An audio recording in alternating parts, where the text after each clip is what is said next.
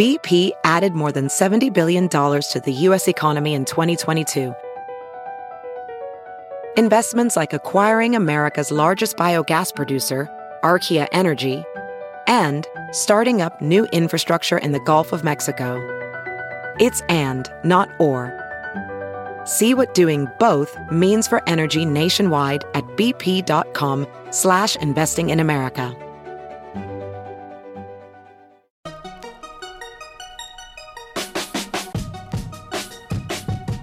Welcome to the Techmeme Ride Home for Thursday, April 19th, 2018. Today, Amazon Prime tops 100 million subscribers, clarifying Facebook's GDPR compliance, Netflix has mobile page views. By what measures is Reddit bigger than Facebook? And will you soon be able to letter in esports?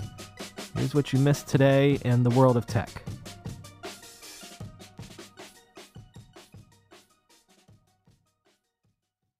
Last evening, Amazon CEO Jeff Bezos released his annual Amazon shareholder letter, something that he's done every year since 1997.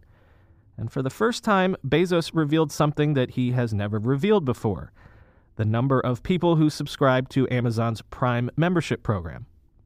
In the letter, Bezos announced that for the first time, Prime now exceeds 100 million members worldwide, and in 2017 alone, Amazon added more Prime members than in any prior year of the program's existence. He also noted that Prime members shipped over 5 billion items via the Prime program last year. Analysts have long speculated on the number of Prime members. Business Insider Intelligence, for example, had recently estimated that there were 80 million members in the U.S. alone. The $99 a year Prime program is widely regarded as one of Amazon's key drivers of customer loyalty and revenue growth.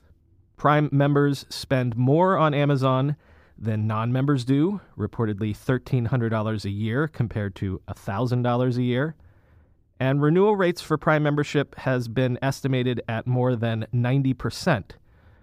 With the confirmed 100 million member number, that means that Amazon is making around $10 billion a year just in subscriber fees.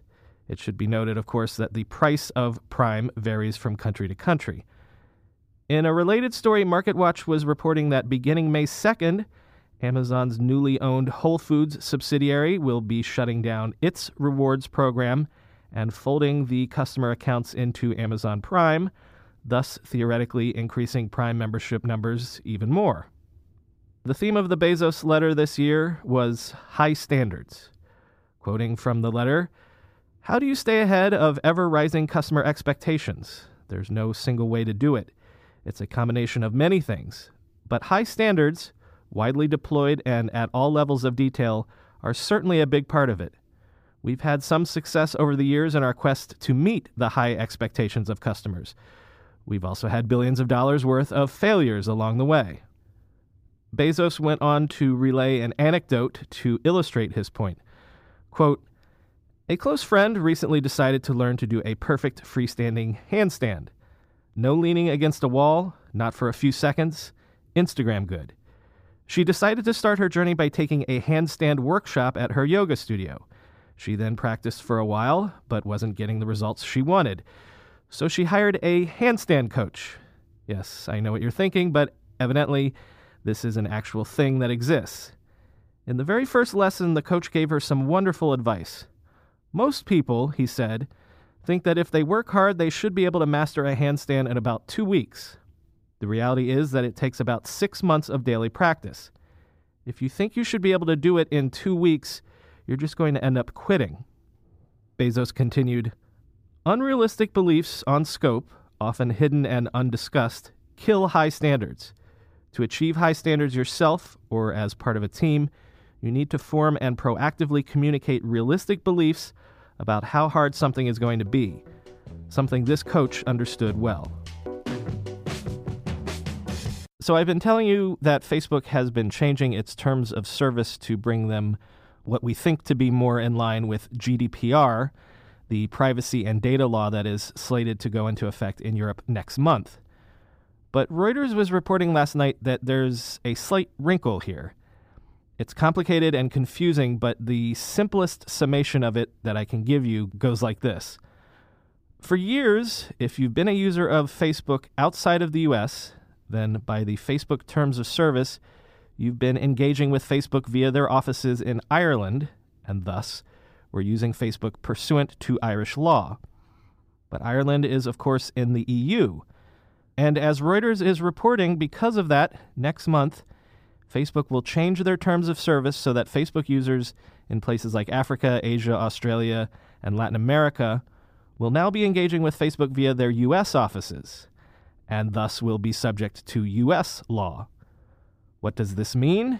It means that the approximately 1.5 billion users affected by this change will not be able to file complaints with Ireland's Data Protection Commissioner or in Irish courts once GDPR goes into effect. In short, Facebook is moving these users outside of the scope of the coming GDPR regulations.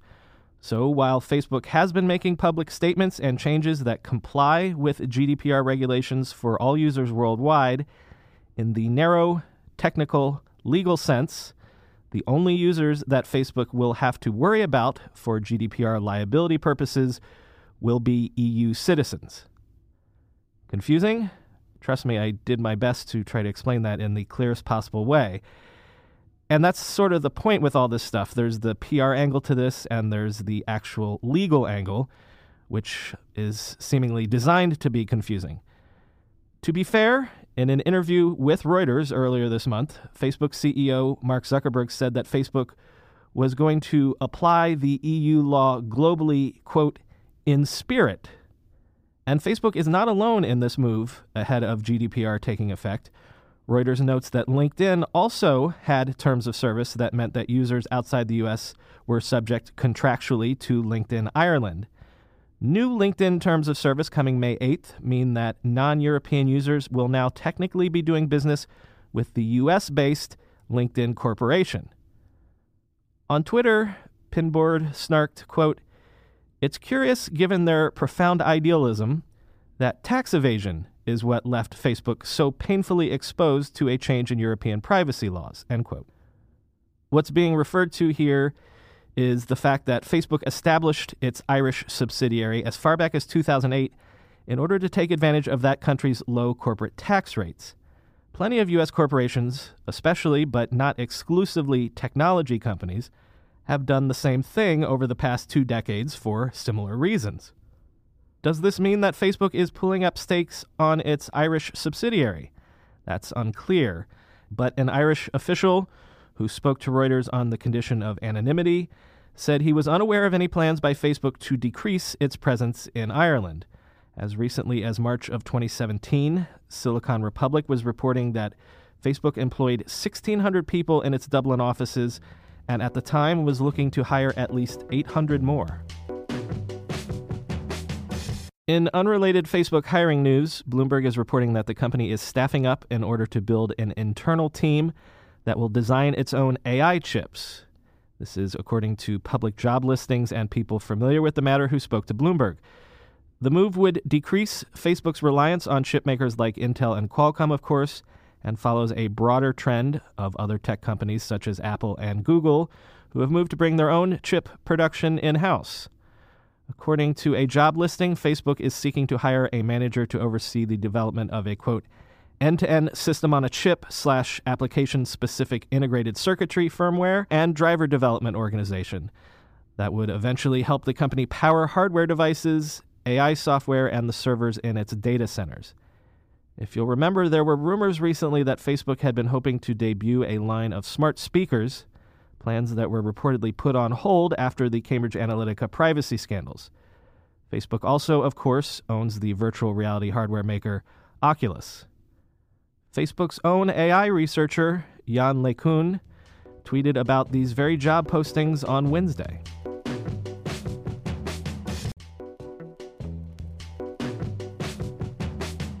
Flip side of the coin from that previous story, there are rumors that Intel is planning to shut down its new devices group, which was formed in 2013 to make fitness trackers and other wearable tech like smart glasses.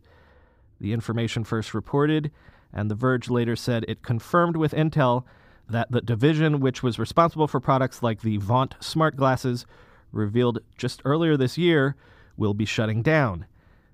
The information speculated that this will probably result in some layoffs in the 200 person new devices group, but the group had as many as 800 employees as recently as 2016. The information says that Intel had invested several hundred million dollars in the group and that it was responsible for several high profile acquisitions, including fitness tech startup Basis, which it bought in 2014 for around $100 million, and smart glasses maker Recon, which joined the group in 2015 for around 175 million.